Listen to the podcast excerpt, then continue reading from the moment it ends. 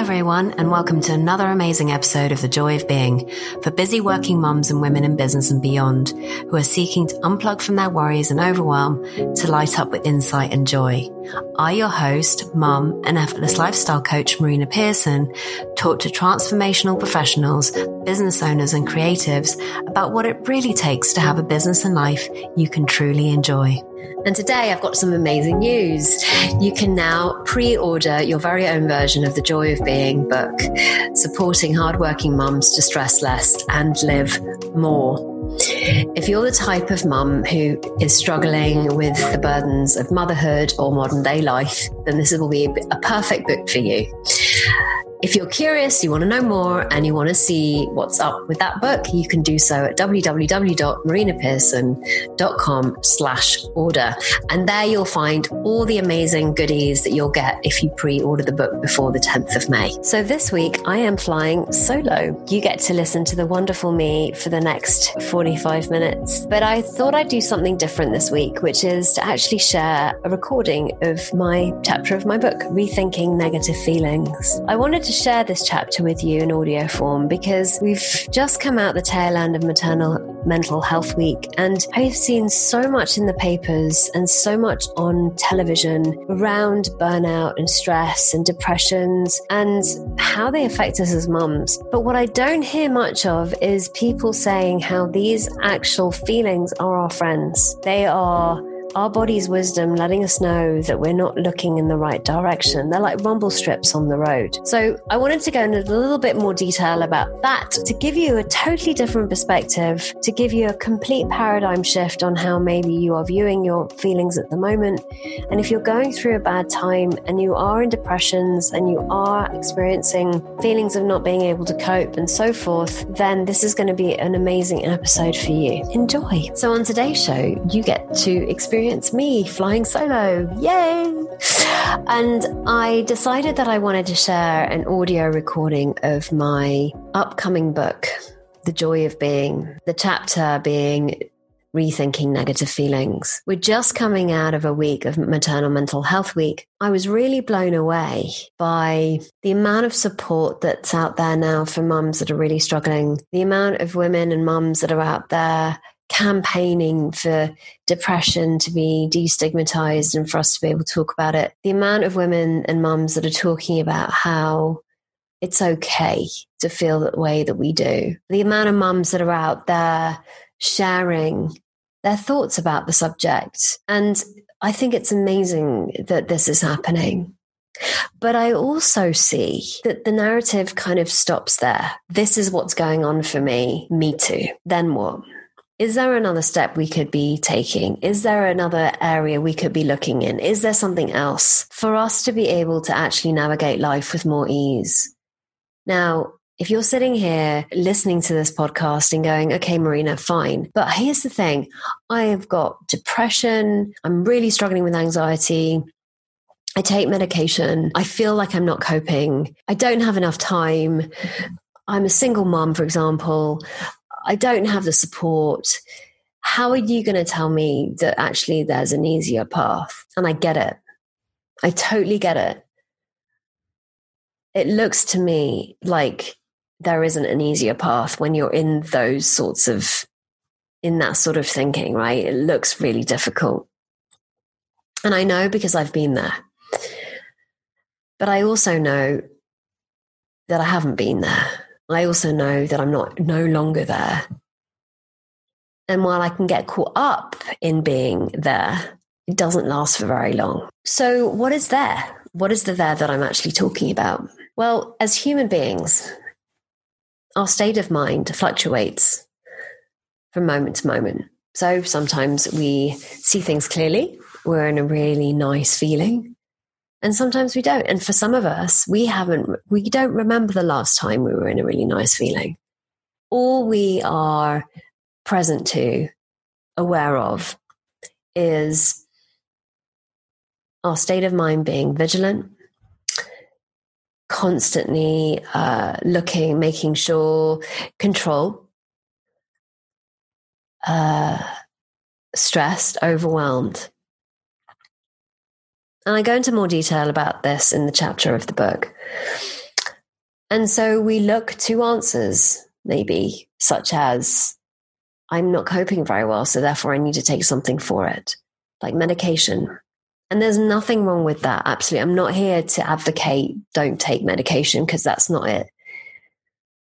But I did want to invite you with an open mind to the possibility that what you feel isn't the circumstances you have, or your kids, or the amount of work you've got on, or the lack of time, or all of the responsibilities. And I know it may look that way to you right now. But I want you to be open or maybe even start to realize that maybe it's not always this way 100% of the time. That there are moments, glimpses in your life where there is a little bit of ease, a moment of peace, moment of calm. And that's where I want you to look. Because often we can focus on the things that we feel that scare us and we miss the glimpses. We miss the moments of peace and they get tossed to the sideline as the overthinking and the stress takes over. So I recently heard a beautiful podcast by uh, Dr. Will Pettit. He is a renowned psychiatrist. He has been exploring and researching the understanding that we are feeling our thinking, not our circumstances, for about 40 years. And recently I was listening to one of his podcasts, and two things that came from that that I hadn't really heard, that I type kind of seen that I hadn't really heard. First was so called negative feelings are our friends. Now, in the chapter, I point to the fact that they are signposts, that they're useful, but I'd never seen them as being our friends. And it caught my attention and it struck me that that was a really novel way of seeing it. And I was curious as to why that would be the case, because often the majority, when we feel something we don't want to feel, we fight it, we want to repress it, we want to do anything but to feel it, right? And so we might, you know, drink the bottle of wine at night just to calm down, or we might throw ourselves into our work uh, so that we don't need to be with the feelings that we're in and we get distracted. Or we decide that we are going to take medication to not feel the things that we don't want to feel. So when I heard that, it was like, they're our friends, really? Okay, right. What's the argument here, right? Like, what are you talking about? Like, how is that even possible? And it was simply the explanation that went something like this so we have the capacity to feel pain, right? We put our hands on the stove and we can feel it. It's pain. If hands on the stove that's on and it's painful, right? You take it off because it burns you. Unless, of course, you can't feel pain on your hands. And therefore, the only way that you can understand that you've actually put your hand on a burning stove is because you can smell the flesh, by which point you've probably done a little, quite a lot of damage to your hand. So that would suggest that pain is actually a good thing. It would suggest that it's an alarm system to our to us to say, "Hey, you need to take your hand off the burning stove. Otherwise, you're probably going to be left without a hand." And I don't know about you, but I like my hands. And so I would much rather keep it, right? So that's a really cool thing that we have the alarm bells that do that for us. It's like, wow, okay, that's cool. Just like if we fall over and we hurt ourselves, we know that we need to take care of that thing because it hurts, right? Otherwise, we might die. We might kind of you know, throw ourselves off a cliff because we don't feel the, heat, the, the pain. But what I heard and what he said was that just like that, our feelings are just like the pain on the burning stove. They're not letting us know that anything is wrong. They're letting us know the state of mind that we're in. They're attempting to wake us up to our true nature, which is love, abundance, joy, they're attempting to point us back to that, just like the rumble strips on the road. They're uncomfortable, right? I don't know about you, but I've actually been on the road before and suddenly I'm kind of falling asleep and the rumble strips wake me up. They're really useful. They're really helpful, those rumble strips, because if they weren't there, you would crash. And our so called negative feelings do the same thing for us. They are the rumble strips on the road. They're attempting to wake us up to look in the right direction, which is towards our wisdom, which is towards something that we can't see, which is towards our spiritual nature, which is towards the joy that we are, the love that we are when we're not caught up in our thinking. And so I've observed innocently mums who are in a bad place get even more anxious because they fear their experience. And I and I love this quote by Sydney Banks. And he says, if the only thing people learned was not to be afraid of their experience, that alone would change the world. If the only thing people learned was not to be afraid of their experience, that alone would change the world. Wow. And what I heard in that was that we can feel things we don't want to feel, but it's okay. We're okay. We don't need fixing and we're not broken because, in actual fact, our body's doing exactly what it's designed to do, which is to keep us pointing back or wanting to wake us up to our spiritual nature. But we get really scared it's like there's a problem. Oh my God, what's the problem? Oh my God, I'm depressed. Oh my God, I'm not coping. Oh my God, I'm anxious. Oh my God, I am suffering with an anxiety disorder. What does that mean about me? What does that mean about me being a mum? What does that mean me? Oh my God, now I'm a failure. Oh my God, you know, I'm not worth anyone. Um, I'm not contributing to anybody in the household. Oh my God, you know, I feel guilty. And so we pile more thought upon thought upon thought upon thought innocently without realizing that we are creating that. And we then point to, well, it must be the anxiety that's creating that, or it must be the depression that's creating that. And so now these become entities, they become pathologies, when in actual fact, if we leave our thinking alone, it passes. As I mentioned in the book, in this chapter, I talk about this moment in, in Bali when I was sitting by the pool, minding my own business, and I was meditating one morning and I felt the sting between my legs and I realized a mosquito had bitten me. And I was going to do the very thing that I would usually do, which is to scratch it, and then it would usually bleed. And then I would scratch it a little bit again, and then it would scar. But this time, a new thought popped into my head which said, Leave it bloody alone and don't do anything. So I didn't. I sat with the sting between my legs. And a minute later, that sting had died down. And actually, a minute and a half later, it had gone. And I suddenly saw, oh my goodness, what if I did that with my thinking? What if I just left it alone to fluctuate as it does, by the way? Like clouds, they come and go. But we then get really obsessed about, oh my God, I'm depressed. This must mean this, and this must mean that. And now I'm awful, and now I'm this. And, and do you see how that works? And then, of course, we, we don't want to feel those things. So we take medication. And then we think that the, the reason why we're feeling even more anxious is something to do with the medication, when in actual fact, it's got to do with all of that revved up thinking that we have about the medication that we're on. And the, the, the pathology that we now have. And we are so scared of that experience, but we don't need to be. That's the good news. That's the good news. I had a client who I worked with, and she had been feeling very depressed for about five years and had been looking for answers. And so when she, when I and her, when I and her started working together, she told me about this. She told me about how this depression had been following her. It was to do with her dad's death. And I don't know what I said. I don't know how and what she heard, but she heard something that was so impactful for her that all of that years, all of those years of depressing thinking just went in a moment. In an instant, she dropped it, all of that thinking. She'd seen something new for herself. And the cool thing is, this is the capacity we all have we all have the capacity for insight. We all have the capacity for a new thought to pop into our awareness and for that to completely change the way that we see our lives and experience it. So, without much further ado, I'm going to leave you to listen to the episode of the book and to let you know that the book is now on pre-order. And if you've listened to this after the pre-order is done, no worries. Um, you can always go to www.marinapearson.com slash order.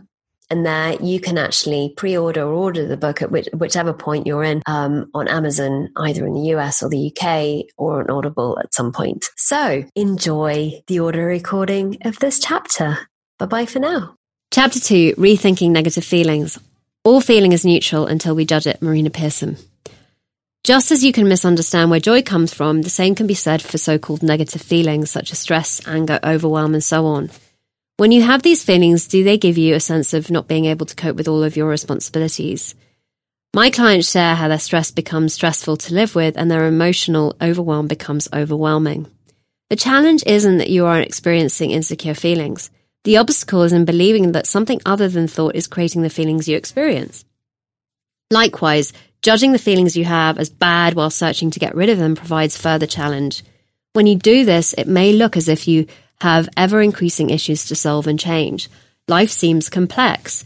You may spend your time worrying or overthinking things or ruminating over 101 reasons why you feel the way you do, Money, lack of time, difficult people, to do lists, feeling tired, deadlines, team, juggling money or work, and what you need to change in order to feel better.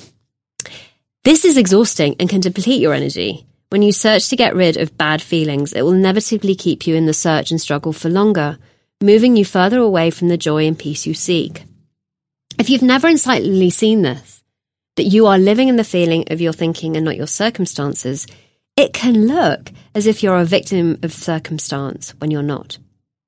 When you believe your thinking and emotional state work in a way that they don't, believing feelings can come from the job, the hours, other people, etc., you may perceive you are a victim and you will experience being victimized. When this happens, you're experiencing thought, living in the feeling of your thinking, which means you are actually not a victim of circumstance. Stop managing the feelings you have. The most common way to try to relieve stress is to do something about it by managing it or getting rid of it. In other words, we fall into the trap of wanting to control our stress so we can live with it or do something to make it stop. I have often seen rituals such as meditation, yoga, exercise, or journaling being prescribed for stress. Now, there's nothing wrong with any of these activities. They all have their place. But the challenge comes when you think that the reason you feel better is because of the activities that you take part in. If you are relying on these activities to give you a feeling of well-being, you're back in the illusion again. While these activities are helpful to maintain a healthy body, they cannot give you a feeling. Let's take yoga as an example. For the last 14 years, I have practiced Ashtanga yoga as a way to calm my mind. I initially used it to get to somewhere other than where I was, like most practitioners I know. While yoga is an incredible way to look after the body and nurture it, the people I met who used it to distress were some of the most stressed people I'd actually ever met, me included. I was part of the group of people who came to yoga to escape their stress and use it as a somewhere to get to, as an escape. While there wasn't anything wrong with this, I was missing out on something important, realizing why I was running to my mat. I counted on yoga to fix my problem of stress. After the practice, I would feel amazing and attribute it to the yoga, as opposed to the incredible system that we all have, which calms the stressful thinking on its own. Consequently, I became dependent on yoga to feel good. What would happen on the days when I didn't go to yoga? I felt awful because I created an illusory dependency on it and needed a hit. I would beat myself up, feel guilty for not going, and spend my time pining over the next session. It couldn't come quickly enough. Unbeknownst to me, the feelings of good and bad were not coming from doing or not doing yoga. They were in fact coming from the gift of thought in the moment. When I understood this, it changed everything. From then on, I was able to enjoy yoga for what it was. I found that I felt good without needing to go because my experience of feeling good wasn't coming from the practice, but from thought in the moment. The challenge with prescribing solutions to stress or unwanted feelings is that the solutions are, are unreliable as they don't consider that thoughts fluctuate from moment to moment. Sometimes you may enjoy a quiet mind during yoga practice, and sometimes you won't. It's not the yoga that determines your state of mind, as there is something deeper going on based on some fundamental principles of life. The three principles of experiencing life. My understanding is that there is a spiritual truth universal to all of us. That is, that the way you experience life is via three principles the principles of thought, mind, and consciousness. These three principles are constantly creating your reality, whether you know it or not. It is the same for everyone. The principle of thought. Simply put, the very fact that you can imagine, speak, touch, smell is a result of thought giving you the ability to do so. It's neutral, and all it does is give you the experience of what you put into it. If I were to ask you to think of a pink elephant, the power of thought gives you the ability to conjure up the image in your mind in the moment, just like a projector on a movie screen. We know via thought that we are thinking, and we are, of course, feeling. It's the very thing that allows you to experience a beautiful sunset, a caress, your favourite movie, and the list goes on. Thought doesn't have the ability to discriminate between good and bad, positive or negative, high or low, beautiful or ugly. It just is. The principle of mind. This is what some people refer to as universal intelligence, the energy that gives life to us and nature. It is the same energy that gives rise to creative ideas, solutions, and realizations. The principle of consciousness. As I already shared in chapter one, the principle of consciousness is our capacity to be aware. Consciousness gives life to the thoughts we have and animates them through our senses. These three principles are like the law of gravity. You may not be able to see gravity, nevertheless, it's constant and everyone experiences it. If we know that these principles exist, it helps to understand that what creates our reality, which can bring huge relief.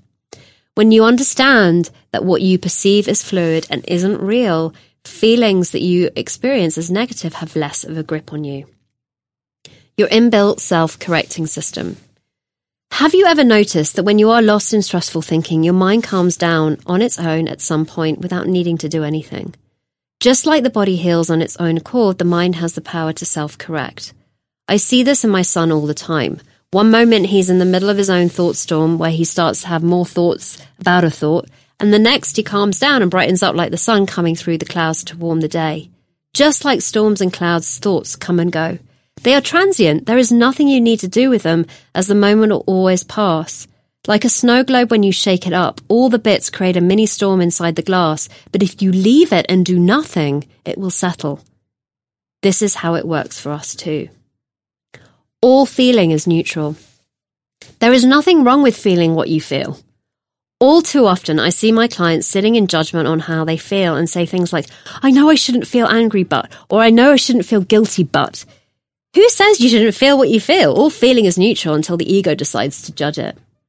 Why am I sharing this with you? Because if you think that it's not okay to feel bad when you may well want to avoid bad feelings by feeling unhelpful behaviors to avoid them, eating too much, drinking too much, or working too much, denying them or letting thoughts judge you. We all have days where we experience feelings of sadness, guilt, and upset. That's all part of the human experience. But these so called unwanted feelings are just as important as rain is to dry land. Just as plants need rain and sun to grow, you need the lows to appreciate the highs. It is highly possible that the main reason you judge the feelings you experience is because sometime in your childhood you were told you were wrong to have them. You have some hidden layers of thought.